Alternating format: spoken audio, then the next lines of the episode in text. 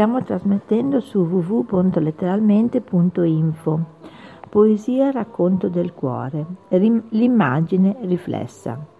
Ed eccola la signora, avanzava lentamente, sinuosamente, con il capo elegantemente alzato e su una passerella sfilava come una modella.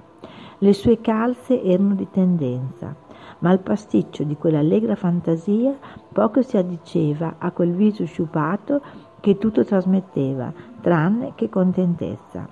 Il suo fare da gran signora nascondeva il suo animo vile, che un giorno, guardandosi allo specchio, non poté trattenersi dall'asciugare una lacrima che, scesa furtiva sulla guancia, stava per rendersi troppo appariscente.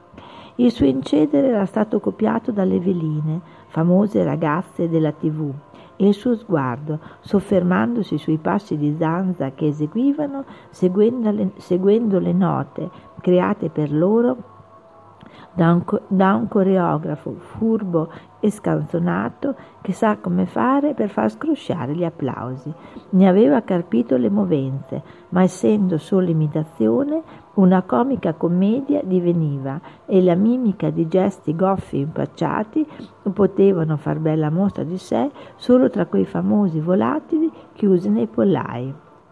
Quando le rappresentazioni sono ambientate e presentate presso le corti di personaggi importanti, i suoi commensali si attardano nei salotti buoni per conversare amabilmente, fumare con disinvoltura sigori cubani e brindare con un drink che vede una verde oliva galleggiare sulle bollicine. Alle dive di altri tempi vuoi assomigliare e la conciatura delle tue serate di gala assomiglia a un nido d'api, ma il capo di quel gruppo è laborioso, come non lo sei tu, che operosa sei sono solo con l'organo che sede ha in una caverna morbida e che di saliva si nutre. La tua produzione è un ritmo continuo e periodicamente aggiorni i tuoi archivi con, maldicenze e pettegolezzi. Sei talmente compiaciuta della femmina che sei riuscita a creare che sfoggi la tua arte durante le cene con i compagni di lavoro. Nessuno riuscirà più a dimenticare le tue risate sguaiate, i tuoi gesti efferati, l'apparente cortesia della quale scopri l'ipocrisia. Quando noti che nemmeno nei gesti più usuali sa, sa trovare parole gentili. Non tenti nemmeno di minimizzare con l'ironia la, superbia, la disinvolta superbia che ti rende al tempo stesso allodola o cuculo. Essi vendono la loro immagine al miglior offerente e rubano offerte e progetti firmandoli con un sorriso malizioso.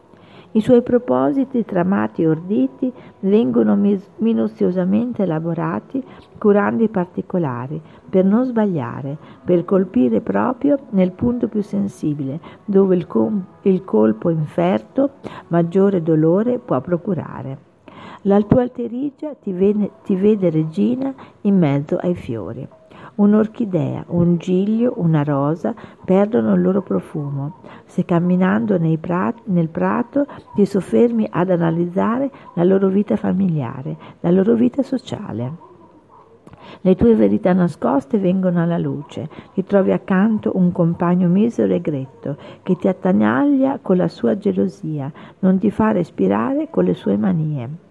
La vita familiare si riduce a un misero desco, dove la sera ti ritrovi sola in compagnia dei tuoi pensieri.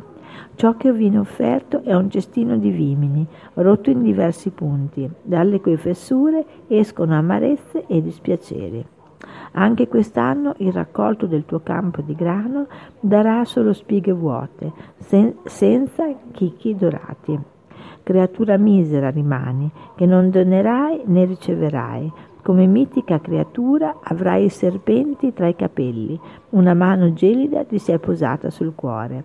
Disseminerai la tua strada di stelle comete, prive di luce e di splendore.